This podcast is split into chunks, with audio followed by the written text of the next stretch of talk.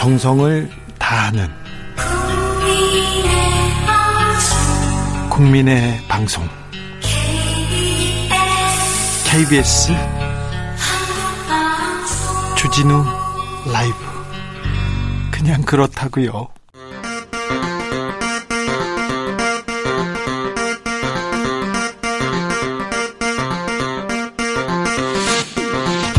주진우 라이브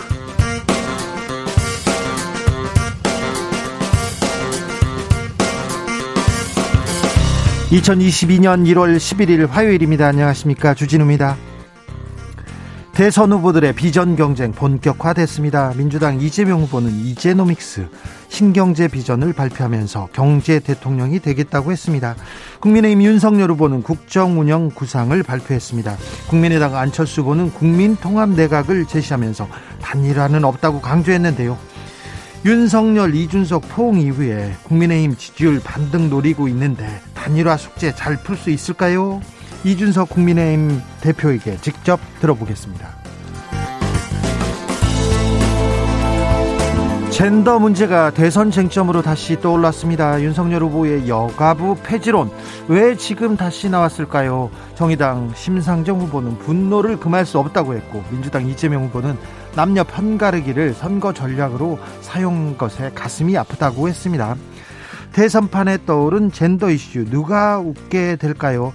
윤석열 후보의 한 줄 공약 청년 마음 돌아올까요? 청년 정치인들에게 직접 물어보겠습니다. 대장동 사건 재판이 본격적으로 시작됐습니다. 유동규, 김만배, 남욱, 정영학, 정민용 아, 이 다섯 사람 기억하시죠? 화천대유 대주주 김만배 씨는 적법한 절차였다고 주장했는데요. 검찰은 매우 이례적인 이익 배분이라면서 배임 혐의가 성립된다고 강조했습니다. 여야는 성남시의 공식 방침이냐 아니냐 공방 벌이고 있는데요. 대장동 재판의 쟁점 최가박당과 김은지 기자와 함께 정리해 보겠습니다. 나비처럼 날아 벌처럼 쏜다. 여기는 추진우 라이브입니다.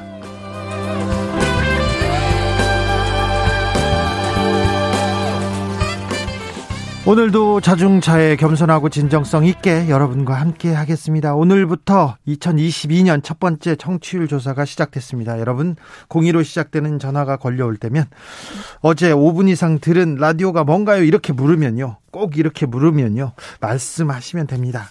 뭐라고요? 네, 아, 잘 아시겠죠? 여섯 글자인데요. 어, 떻게 말할 건지 일로 보내주십시오. 월요일부터 토요일 오후 5시 5분에 시작되는 KBS 일라디오 프로그램 제목은 이렇게 네 보내면 됩니다. 네, 자 우리 프로그램 주진우 라이브의 매력에 대해서도 좀 보내주십시오. 정치 피로 싹 날려버릴 수 있는 피로 회복 음료 마구마구 드리겠습니다. 여섯 글자와 함께 아, 주진우 라이브의 매력 부탁드리겠습니다. 0542님께서 출첵합니다. 추워요. 따끈한 뉴스 많이 많이. 네. 알겠습니다. 그냥 그렇다고요. 알겠습니다. 이승규님은 여야를 떠나 이번 대선은 선진국에 맞는 그리고 경제 10위권에 맞는 국민의 국민을 가슴으로 삶을, 삶을 걱정하고 국정 철학과 국가 운영 능력이 있어야 하며 다변화된 외교적 능력도 있어야 됩니다. 그런 대통령 갖길 원합니다. 샵 9730 짧은 문자 50원 긴 문자 100원 콩으로 보내시면 무료입니다. 그럼 주진우 라이브 시작하겠습니다.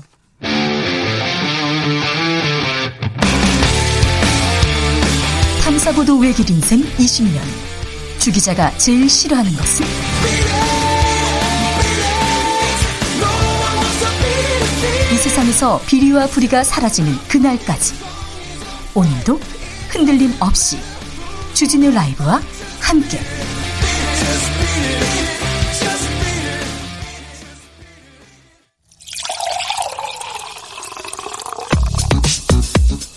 진짜 중요한 뉴스만 쭉 뽑아냈습니다. 줄 라이브가 뽑은 오늘의 뉴스 주스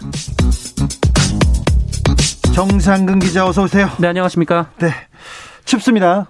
네, 쌀쌀합니다. 네.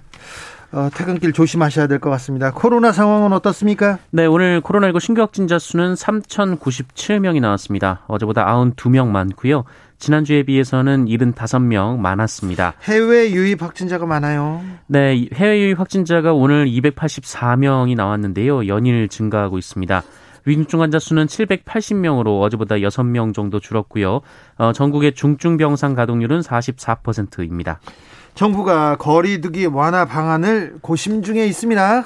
네, 정부는 최근 코로나19 유행 규모가 감소하는 등 방역 지표가 호전됐지만 어, 오미크론 변이 확산이라는 변수가 있는 만큼 사회적 거리두기 조정 여부를 신중히 검토해서 오는 금요일에 발표하기로 했습니다.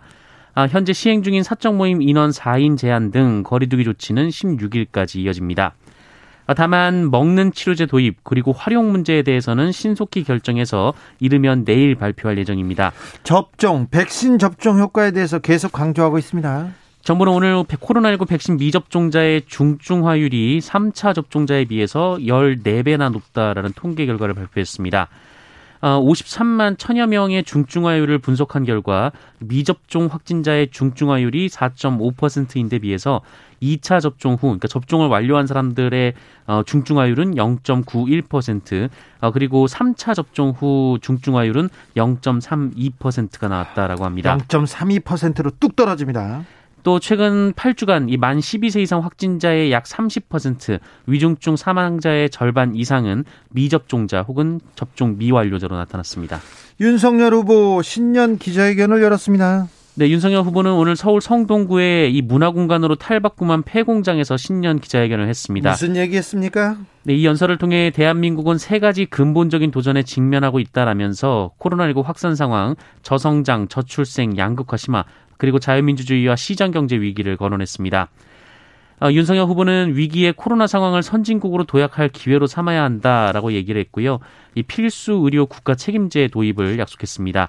또 벼랑 끝에 몰린 자영업자들을 대신해서 임대인, 임차인, 국가가 3분의 1씩 나누어 분담하는 임대료 나눔제를 도입하겠다라고 밝혔습니다. 기자회견이었는데 멸공 관련해서 질문이 있습니까? 있었어요? 네, 윤석열 후보는 이른바 멸공 논란과 관련해서 정치적 의도가 없었는지를 묻는 질문에 해시태그를 달아본 적이 없다라고 답했습니다. 무슨 말이죠? 뭐 어제 말한 대로 근처 마트에서 자주 먹는 상품, 어, 식품에 장을 본 것이다라는 해명을 유지한 것으로 보이고요. 어, 그리고 여성가족부 폐지 주장에 대해서는 여가부가 기대했던 역할을 제대로 하지 못했다고 국민들이 판단하고 있다라고 주장했습니다. 멸공에 대해서는 이제 얘기 안 하고 넘어갈 것 같습니다.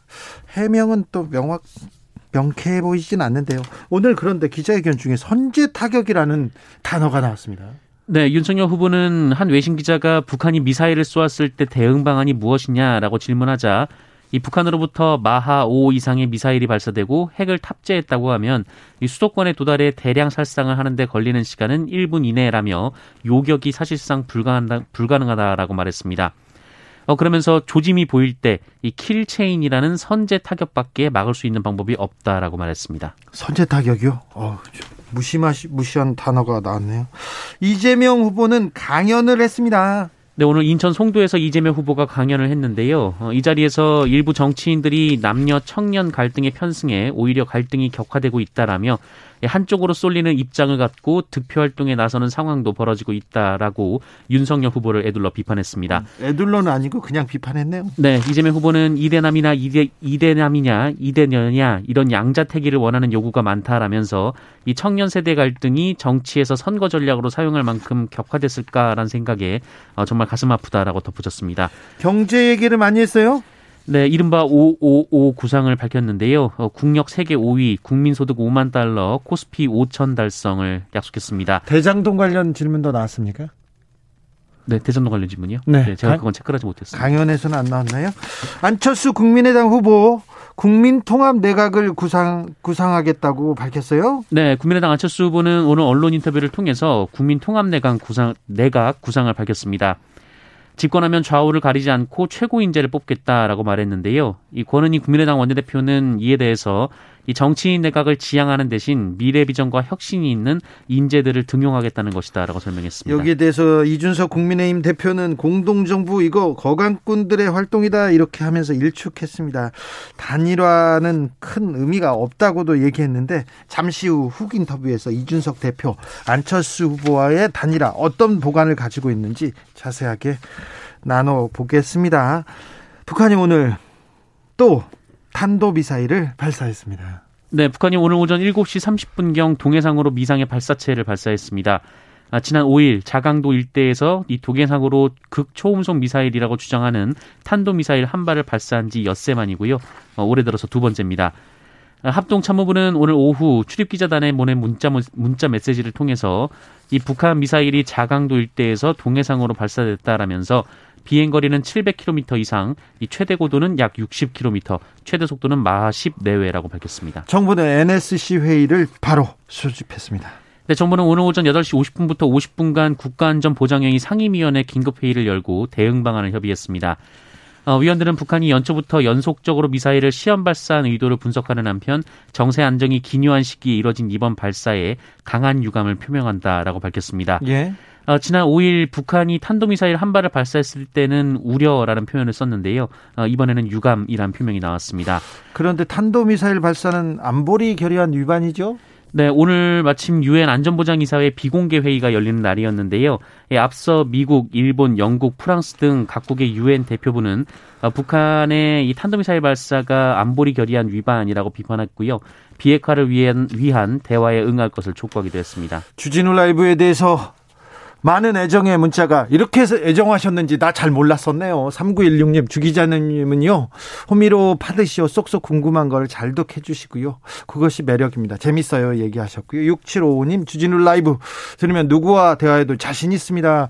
5045님, 친구들이 너 요즘 엄청 똑똑해졌다 하는데, 당연하지. 주진우 라이브를 매일 스치면 나같이 돼. 이렇게 큰 소리 쳤습니다. 참 잘했죠. 어우, 잘했습니다. 아유, 참, 뭐라도 좀 보답해야 되는데, 선물이라도 좀 챙겨드려야 돼. 되는데 정용진 신세계 부회장 SNS 또 뭐라고 썼어요? 네, 어제 신세계그룹 관련 시가총액이 2천억 넘게 빠지면서 이 정영진 신세계그룹 부회장이 멸공 관련 발언을 하지 않겠다라고 밝힌 것으로 전해졌었는데요. 이제 하지 않는다고 하지 않았나요? 네, 하지만 SNS 활동이 이어지고 있습니다. 이 정영진 부회장은 노 정용진이라고 적힌 이 신세계그룹 관련 불매운동 포스터를 공유하면서 업무에 참고하시기 바랍니다라고 적었고요. 네. 어, 그리고 오늘 오전 북한이 동해상으로 탄도미사일로 추정되는 발사체를 발사한 기사 내용을 캡처해서 올리면서 어, 그냥 땡땡이라고 적었는데 이 멸공이라는 단어를 직접 쓰는 대신 땡땡이라고 표기한 것으로 보입니다. 아니 부회장님 관심이 고픈 건 알겠어요. 잘 알겠는데 직원들이나 주주들이 어뭐 우는 우는 모습을 보이고 있는데도 이렇게 계속 쓰십니까? 참 그런데요. 국민의힘 정치인들 지원 사격 나서고 있습니다. 네, 나경원 전 국민의힘 의원은 여권 인사들이 정용진 부회장의 이른바 멸공 논란에 비판의 목소리를 내고 있는 것에 대해서 과민 반응이라고 주장했습니다. 어, 나경원 전 의원은 민주당에서 혐오적 표현도 마다 않고 낙인 찍기를 하고 있다라고 말했는데요. 어, 그러면서 자유민주주의 국가에서 공산당이 싫어요라고 말하지 못한다면 어, 그게 자유민주주의 국가일까라면서 어, 본인은 표현의 자유 침해에 항의하는 측면에서 챌린지에 동참했다라고 주장했습니다. 어, 그리고 극보수 성향의 유튜브 채널 가로세로 연구소도 이 정용진 신세계 부회장을 응원하고 나섰는데요. 이 SSG 프로야구단 SSG 랜더스의 유니폼을 입고 이 카메라 앞에 스타벅스 텀블러 여러 개를 나열해 놓기도 했습니다. 네, 뭐 여러 지원 사격을 받으니까 뭐 정용진 부회장 좋겠네요. 네, 좋겠어요. 자, 법원이 검찰의 특수활동비를 공개하라는 판결을 내렸네요. 네, 서울행정법원은 오늘 시민단체 세금 도둑 잡아라 하승수 공동대표가 검찰총장, 서울중앙지검장을 상대로 낸 정보 공개 거부 취소 어, 정보 공개 거부 어, 처분 취소 청구 소송에서 원고 일부 승소 판결을 내렸습니다. 그래서 공개하라는 거죠? 네, 이 대검찰청이 특수활동비, 특정 업무 경비, 업무 추진비 등을 공개하라라는 판결입니다. 예, 앞서 이 해당 시민단체가 이 대검찰청 서울중앙지검의 업무 추진비 내역 공개를 요구했었는데요. 거부당한 바 있었습니다. 네. 음, 법원에서 공개하라는 판결을 내렸습니다. 오스템 임플란트 횡령 사건 수사가 이어지고 있습니다. 네, 오스템 임플란트 횡령 사건을 수사 중인 경찰은 이 거액의 회사 돈을 빼돌린 직원 이모 씨의 60대 부친을 입건했습니다. 어, 이 이모 씨의 아내와 처제는 이미 피의자 신분으로 정식 입건돼서 소환 조사를 받은 바 있는데요. 네. 어제 경찰이 경기도 파주에 있는 이모 씨 부친의 주거지를 4시간 넘게 압수수색해서 1kg짜리 금괴 254개를 확보했다라고 합니다. 1kg짜리 금괴 254개요? 네. 어, 이모 씨 부친은 원래 어제 오전 11시 서울 강서경찰서에 출석하기로 돼 있었는데요. 어, 실종된 상태입니다. 어, 실종 신고가 접수되면서 경찰이 수색에 돌입을 했습니다. 이 이모 씨는 횡령금을 이용해 75억 원 규모의 부동산을 아내와 처제의 명의로 매입을 했었고 잠적하기 전에는 자신이 소유하던 상가 건물을 아내와 처제 부부에게 한 채씩 증여하기도 했습니다. 아, 이들은 경찰 조사 과정에서 대부분 혐의를 부인하거나 답변을 회피한 것으로 알려졌습니다. 재산을 빼돌려놔도 다 금방 찾습니다. 다 뺏깁니다. 네. 이런 생각은 아예 하지 말았어야죠. 가족들이 말렸어야죠. 가족들이 공범으로 지금 조사를 받고 있습니다. 신변 보호를 받고 있던 여성의 집 주소를 유출한 사람이 있었죠. 다름 아닌 공무원이었습니다. 네, 신변 보호를 받던 여성의 집에 찾아가 이 피해 여성의 모친을 살해하고 어린 남동생에게 중상을 입힌 이석준 사건 기억하실 텐데요. 네. 흥신소를 통해서 집 주소를 알아냈다라고 밝힌 바 있습니다. 어, 이에 경찰이 흥신소가 주소를 입수한 경위에 대한 수사를 벌였는데 이 주소를 처음 빼낸 사람이 수원 권선구청의 공무원이었다고 합니다. 얼마를 받고 이렇게 정보를 빼줬나요? 네, 이석준은 흥신소에 50만 원을 주면서 의뢰했고요. 예. 이 흥신소가 다른 흥신소에 13만 원을 주면서 의뢰했습니다. 예. 어, 그리고 그 흥신소가 공무원으로부터 주소를 빼냈는데 공무원이 받은 돈은 2만 원이었고요. 이석준이 의뢰한 뒤 주소를 받기까지 걸린 시간은 불과 2시간밖에 안 됐습니다. 아, 이들은 정보를 거래할 때 비교적 추적이 어려운 텔레그램을 썼고요. 돈을 주고받을 때는 대포 통장을 이용했다라고 합니다. 해당 공무원은 고액 아르바이트생을 구한다는 텔레그램 광고를 보고 범행에 뛰어든 것으로 알려졌습니다. 2만 원을 받고 신상 정보를 빼줬습니다. 그 여성은 살해당했습니다. 아, 있을 수 없는 일인데요. 공무원들이 절대 요즘은 이 사생활 보호에 굉장히 좀 아, 가이드라인이 엄격해서 이런 이런 어처구니 없는 일을 안 하는데 네. 아, 공무원이 신변 보호를 받고 있는 여성의 집 주소를 유출했습니다. 안타까운 사건이네요. 화성시에서 전투기가 추락했어요. 네, 공군 10 전투비행단 소속 FOE 전투기 한 대가 어, 오늘 오후 1시 44분 경기도 화성시 야산에 추락했습니다. 아, 추락한 전투기에는 조종사인 30대 대위 한 명이 탑승하고 있는 것으로 알려졌는데 어, 숨진 것으로 전해졌습니다. 어, 전투기는 야산에 떨어져 민간에 피해를 발생하진 않았습니다만 이 마을에서 불과 300m 떨어진 곳이었다고 하고요. 이 굉음이 들렸고 불길이 치솟았다라는 증언이 나왔습니다. 이 F5 전투기는 모두 20에서 30년 이상 된 노후 기종으로 전해지고 있습니다. 어, 지난 2013년에도 공중 유격 훈련 도중 어, 요격 훈련 도중 이 추락 사고가 발생한 바 있습니다. 네. 안타까운 사건이네요. 광주의 한 아파트 신축 공사 현장에서 건물 외벽이 막 통째로 이렇게 붕괴되는 어, 장면이 나왔어요. 네, 오늘 오후 3시 46분 광주 서구 화정동에 있는 한 고층 아파트 신축 공사 현장에서 외벽이 무너져 내리는 사고가 발생했습니다. 어, 이 사고로 현재까지 3명이 대피하고 컨테이너 등에 갇혀 있던 3명이 구조된 것으로 전해졌고요. 이 구조된 사람 중 한 명은 부상을 당해서 병원으로 이송된 것으로 전해졌습니다. 또 떨어진 구조물이 인근에 주차된 차량, 어, 차량을 덮쳐서 10여 대가 매몰됐다라고 하고요. 예, 경찰과 소방당국은 안전진단 뒤 구조 인력을 투입할 방침입니다. 네, 인명 피해가 없길 바래봅니다. 주스 정상근 기자와 함께했습니다. 감사합니다. 고맙습니다. 2111님께서 주진우 라이브 저는 저녁 준비하면서 힘차게 손놀림이 되게 해줘서 고마워요 얘기합니다. 아 저녁 준비하시면서 듣고 듣는구나. 윤정숙님께서 언젠가부터 주진우 라이브가 기다려집니다. 신작로보다는 오프로드를 덜컹거리는 그렇게 그런 기분인데요. 파이팅과 응원을 보냅니다. 감사합니다. 4207님 주진우 라이브는요. 그냥 찐이다. 버스 기사인데요. 방금 전에 서울역에서 광고 차고지로 들어왔습니다. 선거철이라서 그런지 버스 손님들도 선거 이야기, 후보들 이야기 많이 합니다. 제가 요약해 보면요. 집안 싸움, 무분별한 공약, 외모 발언, 막말, 뭐뭐 뭐뭐 척하는 것 그리고 적절치 않은 상대방 리스크 공격 무척 싫어들 하십니다. 후보들에게 팁 드리자면 버스를 타보세요. 확 들어옵니다. 제발 서민 중심의 대선이 되었으면 하는 바람입니다. 이렇게 얘기했습니다. 아, 후보들한테 정치권에게 어, 좋은 정보 감사합니다. 교통정보센터 다녀오겠습니다. 임초희 씨. 찾아 집중 새해 기념 그리고 청취율 조사 기간 겸 주진우 라이브에서 특별한 이벤트를 준비했습니다. 이름하여 전국민 소원지원금 프로젝트 슈퓰리즘 슈라 청취자이자 유권자인 여러분 정치인들에게 바라는 점을 보내주세요.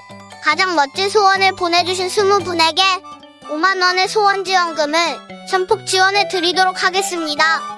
샵9730 짧은 문자 50원, 긴 문자는 100원입니다. 당첨자 발표는 1월 21일. 전국민 소원지원금, 주필리즘 많이 참여해주세요.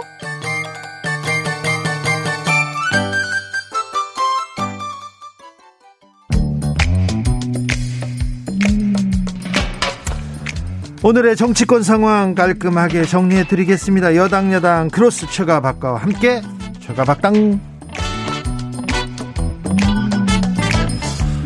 여야 최고의 파트너입니다. 주진우 라이브 여야 공식 대변인 두 분 모셨습니다. 박성준 더불어민주당 의원 어서 오세요. 네, 안녕하세요. 최형두 국민의힘 의원 어서 오세요. 네, 안녕하십니까. 네. 아, 참 매주 대선판이 정신이 없습니다. 요동을 칩니다. 참 요, 요즘 분위기는 어떻습니까? 국민의힘은 어떻습니까? 예, 국민의힘은 어제 우리 후보가 윤 후보가 인천 가서 인천 상륙 작전에 대반격을 이루겠다라고 얘기했는데 네.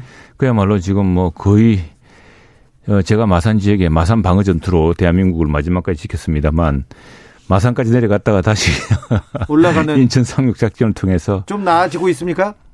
예, 나아지고 있다고 합니다.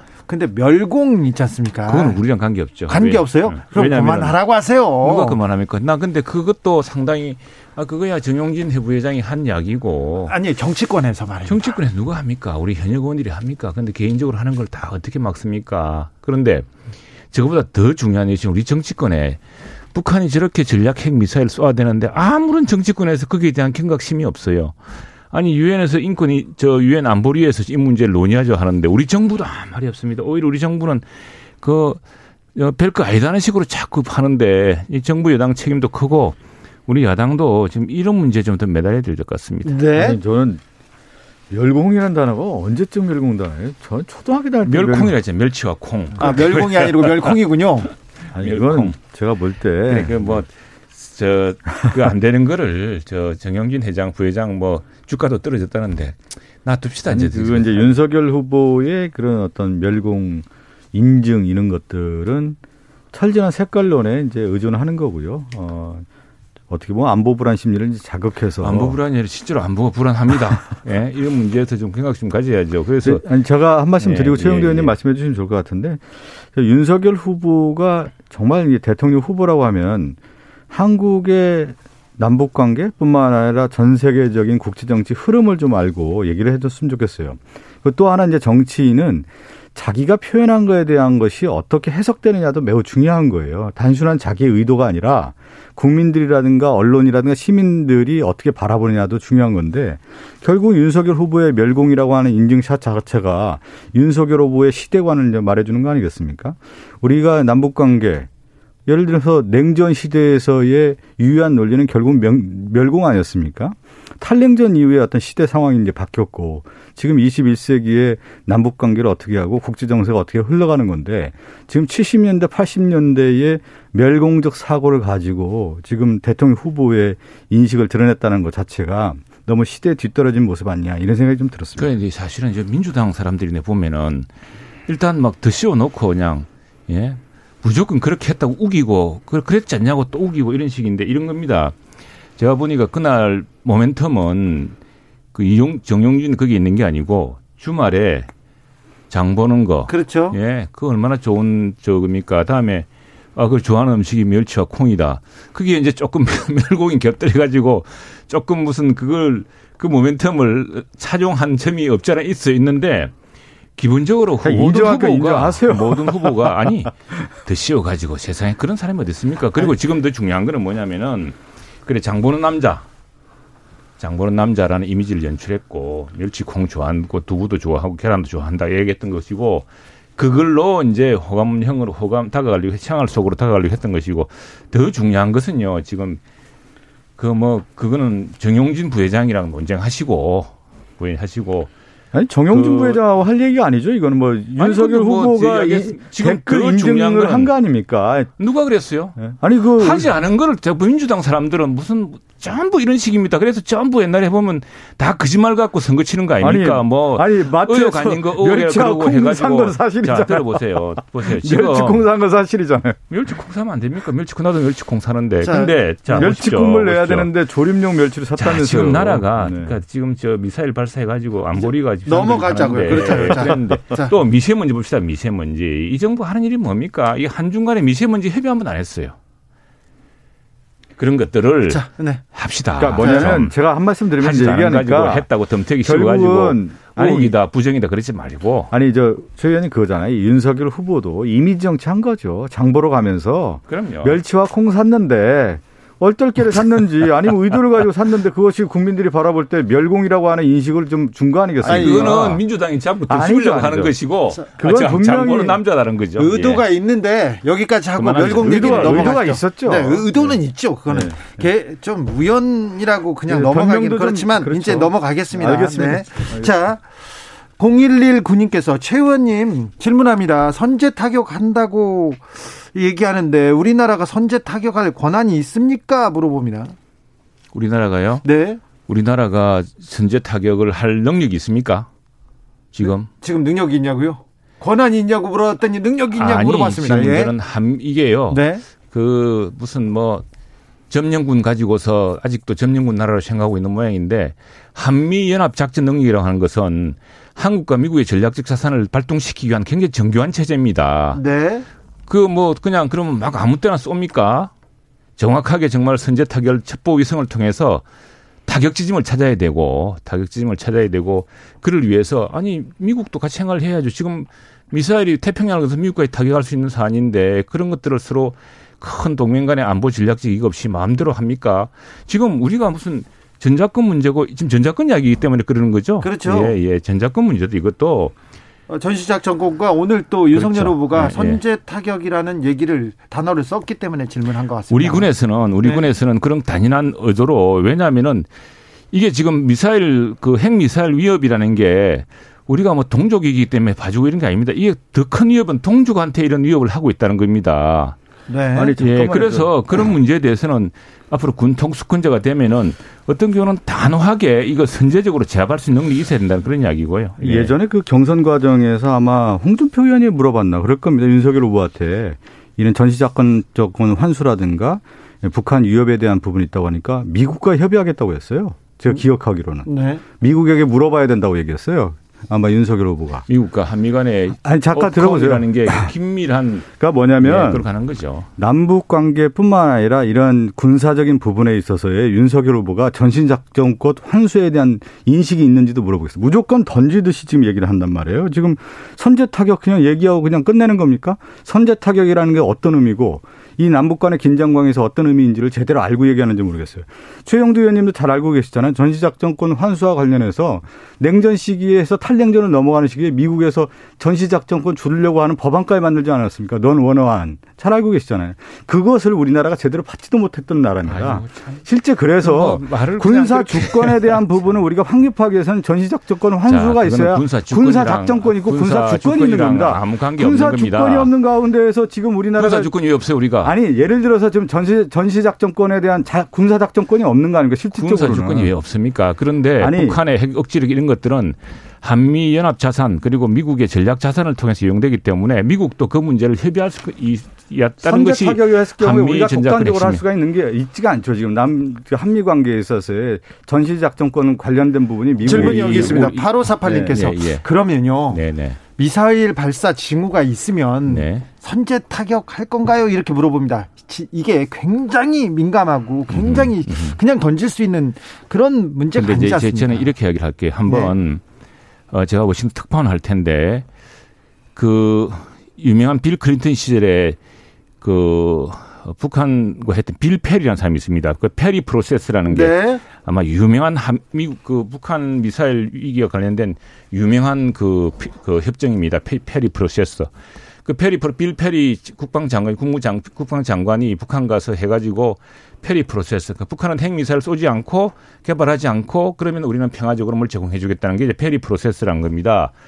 그분이요 북한이 자꾸 도발을 하니까 어떤 얘기하면 선제 타격을 하겠다는 말을 했어요. 그래서 제가 인터뷰를 해가지고 아니 당신 우리 한국의 친구인 줄 알았더니 그렇게 위험한 이야기를 했느냐 그랬더니 그게 북한을 압박하기 위한 정교한 말하자면 군사적 외교라는 겁니다. 이 사람이 실제로 타격하다겠다는 것이 아니라 북한으로 하여금 당신들이 계속 이런 식으로 도발하면은 우리는 국지적으로 정말 정확하게 국제법적으로도 허용이 된다라는 식으로 이제 압박을 간 거죠. 그래서 결국 북한 핵 미사일 문제를 압박을 간 경우가 있습니다. 이제 그런 것처럼 이 문제가 이게 뭐 게임입니까? 아무렇게나 할 수 있는 게 아니죠. 아니, 그 다, 네, 예전에 그 다만 다만 지금 아니 이렇게 위험한 상황인데 우리 정부나 우리 군이나 민주당은 지금 무슨 이야기를 하고 있습니까? 아무 소리 안 하고 있지 않습니까? 그 예전에 밥 우드워드가 쓴 책이 있어요. 부시는 전쟁 중이라는 책 아마 알고 계실 텐데 9.11 테러 이후에 그 부시 정부가 어떤 얘기를 했냐면 조지 부시죠. 조지 부시가 preemptive, preventive 예방적 선제적 타격 공격을 하겠다라고 하는 부분을 가지고 외교 정책을 내세웠죠. 군사 안보 정책을 내세웠던 겁니다. 지금 보니까 윤석열 후보가 윤석열 후보는 전쟁 중이라고 하는 모토를 내는 거는 거예요. 이렇게 돼 버리면요. 이미 위험 신호만 있다고 하면 언제든지 선제 타격을 하겠다라고 하는 것은 한반도의 불안정 요소, 전쟁용 요소를 가속화하겠다라고 하는 것을 이미 윤석열 후보가 선언한 겁니다. 이, 이 자체가. 아이고 참 평화 공존이라고 하는 부분에 대한 시대 흐름에 맞지 않는 평화 공존은 평화 공존은 북한이 도발하면은 딱 전비 태세를 갖추는 것이 정말 평화 공존에 확고한 대비책이지. 아니 그 전비 태세를 갖추기 머리를 갖다가 사막에 파묻고 있는 타조처럼 모른 참 됩니까 그걸? 군사 안보에 대한 부분이 있지 않습니까? 선제 타격도 이제 넘어가겠습니다. 넘어가는 겁니까? 아니 네. 그러니까 이걸 부시 행정부 정책 가지고 그 옆에 있는 사람들이 그 부시 행정부가 있는 것 같은데 부시 행정부가 육자회담 해가지고 그 미국 통해 예. 아니 토론 시작되고 그래서 그래서 외교안보 정책 노무현 대통령한테 지난번 10주기도 왔지 않습니까? 여기까지. 자, 윤 후보와 지금 이준석 대표의 갈등은 이제 뭐 봉합이 된 것 같아요. 그리고는 아, 윤 후보가 계속해서 좀 이준석 스타일로 지금 계속 뭘 던지고 있습니다. 여가부 폐지 딱 던지고 뭐 군 장병 200만 원 던지고 다른 것도 던지고 선제 타격 던지는 것 같은데 요요 분위기는 어떻습니까? 지금 잘 생각대로 잘 돼가고 있습니까? 던지는 게 아니고 그것도 다 이렇게 나름대로는 이제 조율된 뭐 조율돼서 던지겠죠. 네. 왜냐하면 자, 여성가족부 문제는 한 번 다음에 우리 정부 개편에서 민주당도 같이 생각해야 됩니다. 우선은 여성가족부가요, 권한이 거의 없어요. 그런데 예산도 매우 작고요. 음, 매우 작고 네. 그러니까 실제로 왜냐 그냥 정치적 의미 때문에 둔 건데 여성가족부의 가장 큰 실수는 뭐냐면은 여성가족부 할 수 있는 일이 없습니다. 실제로 그거는 얼마 전에 민주당 저 중진 한 분이 어디 나오셔가지고 여성가족부 할 게 아무것도 없다 그러더라고요. 맞는 말입니다. 왜 모든 권한이 사실 다른 정부가 다 하고 있습니다. 가족 음. 문제, 노인 문제, 여성 문제 하고 있는데 자 여성가족부 해야 될 일은 무엇이냐 하면 여성의 인권을 정말 성폭력이라든가 다음에 어떤 공직사회에서 성폭력이라든가 이런 문제에서 확실한 인권을 내세워주는 것 여성을 정말 안전하게 해주는 것 이런 것인데 그 역할을 스스로 방기하지 않았습니까? 그리고 G7 국가라든가 OECD 국가 중에서 여성가족부라는 이름의 부처를 가진 나라가 없습니다. 딱 한 군데 캐나다가 있는데 그것도 우리랑 다르고요. 좀 비슷한 이름은 있지만 그렇죠. 그 독일 같은 경우는 그것이 이름 깁니다. 가족, 청소년, 노인, 여성부 이렇게 있습니다. 제가 한 말씀 완전히 드리면. 그래서 이건 정부 개편 차원로 생각해야 되는데 실제로 여성의 안전을 지키고 가족의 어떤 그 가족을 가족이라는 가치를 지키고 하기 위해서 정부가 복합적인 노력을 해야 됩니다. 그걸 할 수 있는 좀 정밀한 이제는 그 부처 개편이 있어야 되겠다는 행정제도 개편 이거 굉장히 민감한 사항이고 그렇죠. 중요한 사안입니다. 근데 최영두 의원처럼 이렇게 좀 이런 필요가 있고 이런 요구가 있고 이런 식으로 이렇게 얘기를 해야 되는데 일곱 글자를 던집니다. 아니 제가 말씀드리면 일단은 조율했다고 하는데 조율이 안 됐다라는 게 드러나잖아요. 원희룡 정책본부장은 몰랐다는 거 아니겠습니까? 여성가족부 폐지와 관련해서 그러니까 조율이 안 됐다라는 거고요. 지금 얘기한 것처럼 윤석열 후보가 그냥 던져요. 뭘 던지냐면 최저임금제 폐지하겠다고 던졌다가 문제가 생기니까 재검토하겠다고 얘기했고. 최저임금제를 폐지하겠다습니까? 그런 얘기 했었습니다. 한번 팩트 확인해. 폐기, 확인해 보십시오. 종부세 폐지하겠다고 얘기했다가 다시 전면 재검토해 보겠다 얘기했고. 지금 여가부 폐지도 마찬가지입니다. 여가부 폐지 일단 툭 던졌다가 대통령 후보라고 하는 것은 어떤 거냐면 그 말에 책임을 져야 되는 거고 또 하나 이 폐지에 안을 냈다고 하면 어떤 대안이 있는지를 얘기해야 되는 거고요. 또 하나는 여가부 폐지를 하나만 얘기하는 게 아니라 정부 조직을 개편을 어떻게 하겠다라는 큰 그림화에서 여가부는 어떻게 가겠다는 얘기가 나와야 되는 것이지 여가부를 단순하게 폐지하겠다 얘기해놓고 그 다음은 없단 말이죠. 그러니까 지금 집권하면 이제 하나하나 해, 해 해야 되겠다. 하나하나 하는 게 아니라 자, 요강 폐지하겠다면 그 대안을 자, 얘기해야 되는데 대안을 얘기하라니까 윤석열 후보가 얘기를 못 하고 있지 않습니까? 얘기를 못 해요. 얘기를 못 하고 있었어요. 얘기를 못 해요. 다 우리 땅에서 아, 이름을 바꾸겠다라는 건지 아니면 다른 부서를 만들어서 아니면 그 부서의 역할을 다른 조정을 해서 타 부서 음, 어떻게 하겠다라는 거지. 이거까지 다 나와야 되는 것이죠. 그래서 이건 전체적인 정보 조직 개편에 대한 그림을 동시에 얘기하시는 거 모두 듣고 싶어요. 서라운드 입체 음향 같은데 이어폰 두 개 사용해야 될까요? 이정민 씨가 그랬고요. 저도 얘기한 다음에 얘기해 주시면. 5474님 여성가족부 이름 써야 하는 대한민국 현실이 문제 아닙니까? 이렇게 얘기하는데 그런데 윤 후보님이 지금 계속 이슈를 던지고 있습니다. 예, 어쨌거나 예. 정책도 계속 이제 얘기하기 그렇죠. 시작했습니다. 예, 예. 그런데 아무튼 정책의 배경 그리고 왜 필요하다는 취지 이런 걸좀 설명할 기회가 있어야 될 것 같아요. 네, 아니 네. 그, 동안 그것을 좀 조심스럽게 하기 위해서 네. 음, 말을 억제하고 이랬던 것인데 이 문제에 어떤 물꼬를 트는 논의를 시작한 겁니다. 지금 자 여성가족부 그렇게 해가지고 그 저 박 누굽니까 박원순 그고 박원순 시장 또 뭐 부산 시장 성폭력 나가지 했을 때 여성가족부 역할은 뭐 했습니까? 그리고 우리 역사적 피해자인 할머니들 그 도와주라고 기금 모으고 그 기금 가지고 했을 때 그 횡령한 사람이 뻔히 있는데 그 사람들 저 그 회수하거나 하기 위해서 무슨 노력을 했습니까? 여성가족부가 특히나 데이트 폭력이 아니라 저 그 여성 친구, 여자 친구의 그 가족과 잔인하게 살해, 살해하고 이런 과정에서 그 과정을 막기 위한 안전 조치를 해서 뭘 했습니까? 그리고 더구나 지금 지금 민주당 대선 후보가 그렇게 잔인하게 여자 친구와 가족들을 살해한 그 저 조카를 변호한 사람 아닙니까? 이런 상황에서 여성 가족부 정말 정신 차려야죠. 이제 이번에도 이제 이 얘기를 좀 꼭 드려야 되고 싶은 게 윤석열 후보가 어떤 정책을 내놨을 경우에 이제 배경 취지 설명하는 것은 당연한 거 아니겠습니까? 그리고 그 정책팀이 있고요. 이제 후보 중심에 뭐냐 후보가 있다고 하면은 그 정책이 있고 그 정책에 대한 설명인 공보팀이 있어야 되는 겁니다. 이거 일괄적으로 같이 이제 나와야 되는 건데 지금 윤석열 후보의 지금 흐름을 보면 하나 메시지 하나 툭 던져두고 국민이 상상하라는 거예요. 그냥 상상하게끔 만들어는 거예요. 그래서 그 발표가 있다고 하면 윤석열 후보가 언론인들 기자들 앞에 나타나서 이 정책을 왜 폐지하겠는지 그러면 무엇을 하겠다라는 건지를 백브리핑을 통해서든 기자회견을 통해서든 충분히 설명을 해줘야 되는데 그 설명이 없고 내가 폐지하니까 상상해라 이렇게 던져주고 있다라는 거죠. 이제 토론하시겠죠. 토론하신다고 했으니까 예, 예. 토론 자주 하시겠다고 세 번으로는 택도 없다 이렇게 예. 얘기했는데 예.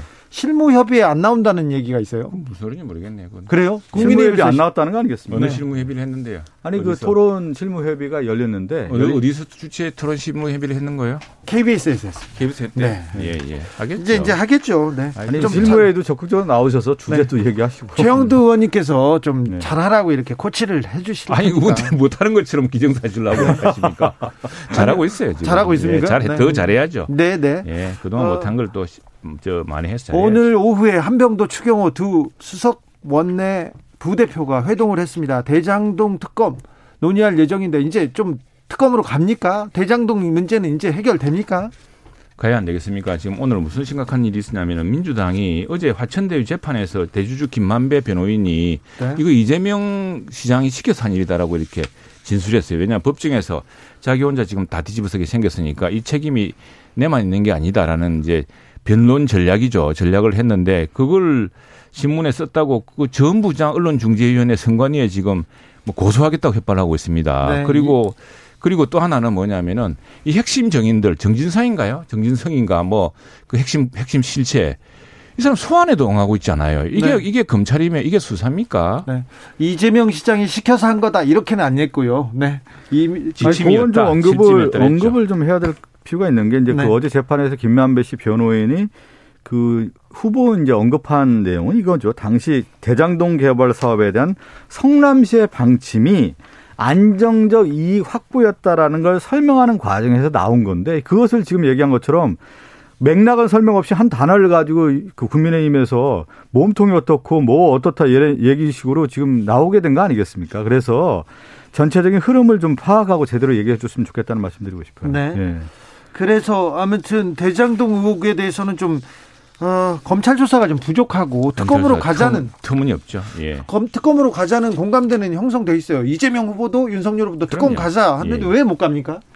아니, 특검과 관련해서 지금 논의가 계속 하고 있고요. 원내수석하고 상정을 안 하잖아요. 원내대표 이제 만나는데 지금 이 얘기는 계속 공전된 얘기가 뭐냐면 네. 저쪽에서는 특검을 이재명 특검 하나로 지금 가자는 거 아니겠습니까? 타겟팅해서 가자고 하는 건데 우리 민주당 입장에서는 윤석열 후보와 관련된 부산 저축은행 비리 사건과 관련된 부분을 포함시키고 또 화천대유의 장본인 김만배 씨의 누나가 윤석열 후보의 아버지 집을 사지 않았습니까? 이게 왜 이렇게 사게 됐는지 그것도 조사를 해야 되는 아니, 거고. 조사합시다. 그래. 또 그거 50억 뭐, 뭐 클럽과 관련된 그랬어요. 부분도 조사해야 되는 50억 거고. 조사 다 해야지 그러면. 시드머니 했던 부분, 키넨 파트너스의 돈이 왜 들어왔는지 이 부분도 조사를 다 해야. 되는 거 아니냐. 그렇게 궁금한데 빨리빨리 조사해야지. 그래서 왜, 왜 성역 합니까? 없이 지체 없이 또 그러니까 왜 조건 법안 없이 상정을 하자. 해주냐고 이 얘기를 우리가 상정을. 늘 얘기하는 건데 법안 상정을 왜 지금. 특검법 관련된 내용을 보면은 윤석열 후보 관련된 부분 다 빼고 나왔지 않았습니까? 아니 그거야 상정해가지고 민주당도 특검 법안 내어서 원래 대체 토론해서 그래서 그동안에 합의하는 거죠. 특검은 여야 협상 사안이었죠. 네. 예. 근데 그 법안 자체도 안 올려주니까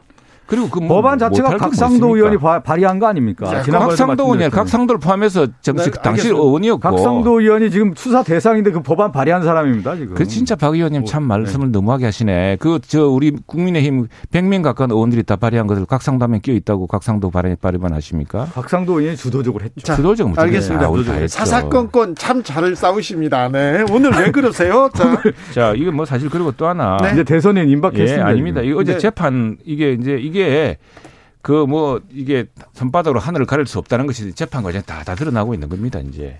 그게 뭐 특검 안 하면은 나중에 재판 과정에 다 드러나서 이 궁지에 몰린 이 피고인들이 왜 내 책임이냐고 다 핫들고 나올 겁니다. 몸통은 누구라고 이야기할 거예요. 특검 해야죠. 그 당시 이제 화천대유 관련된 공공 공, 공영 공공 개발한 부분을 민간 해야죠. 개발로 바꾸려고 했던 국민의힘 관계자들도 있지 않습니까? 다 조사를 해야 되는 아이고, 거죠. 조사해 보세요. 여기- 정말 네. 터무니없는 이야기입니다. 자, 조사하고 또 특검에서 다 밝혀야 됩니다. 잘못한 사람들 다, 네.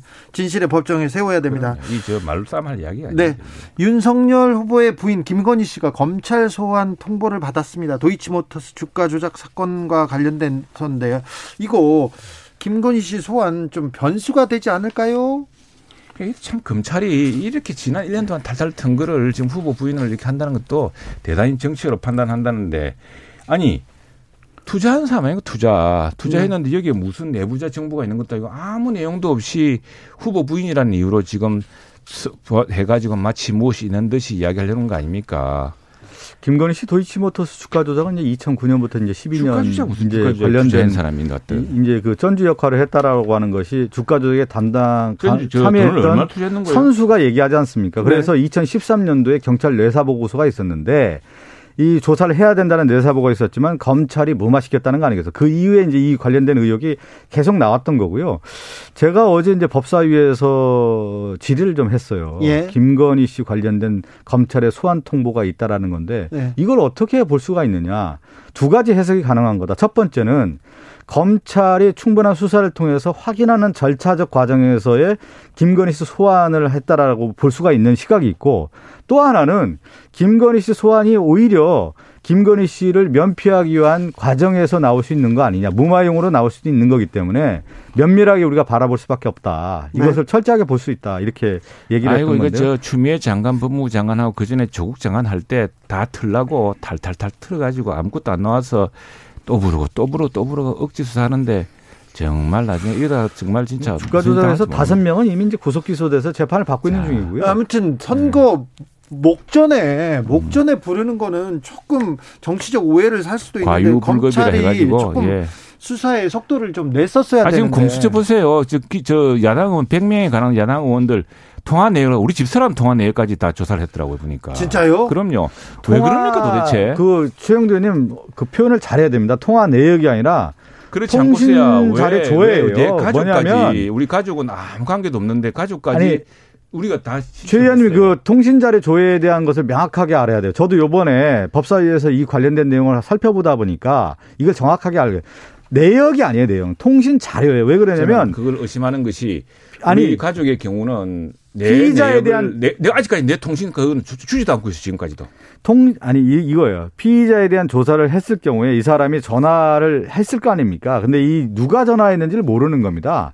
그래서 이 자료에 대한 조회만 하는 거예요. 그 사람의 인적 사항 하나만 가지고 조사를 하는 건데 그것이 검찰이라든가 그동안의 수사에 있어 왔던 겁니다. 그리고 전기통신사업법에 의해서 이것은 할 수밖에 없는 거예요. 그동안 또 개정하자고 했던 것이 이런 겁니다. 예, 근데 사건이 났으면은 그 시기에 조사, 그 검찰은 검찰이나 경찰은 적어도 이렇게 한다 그래요.